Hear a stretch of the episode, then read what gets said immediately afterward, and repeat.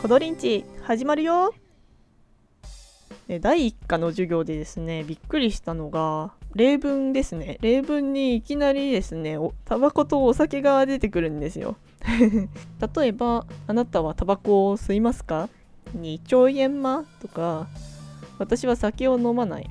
我不喝酒っていうのが出てきます。ええと思って4冊の教科書他はどうだと？まあやっぱり対応してるんでどれもねビールとか蒸留酒とかのタバコとか出てくるんです。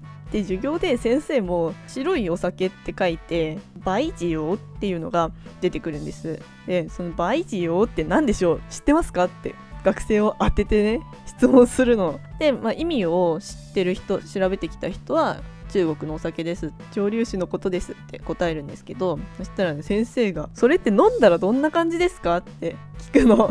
で飲んだことないわけよ。こっち1年生だよってもちろん成人してる人もいるけどもその時4月で大半の人が未成年でお酒飲んだことないしタバコも吸えないしみたいなそっちの世界を知らないもんだからお酒がどれがいいとか分かんないしその日先生の質問に全く答えられなくてなんかビビりましたね。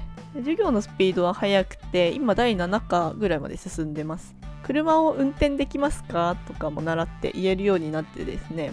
なんかやっと年齢的に大学生になったことを実感してきましたね。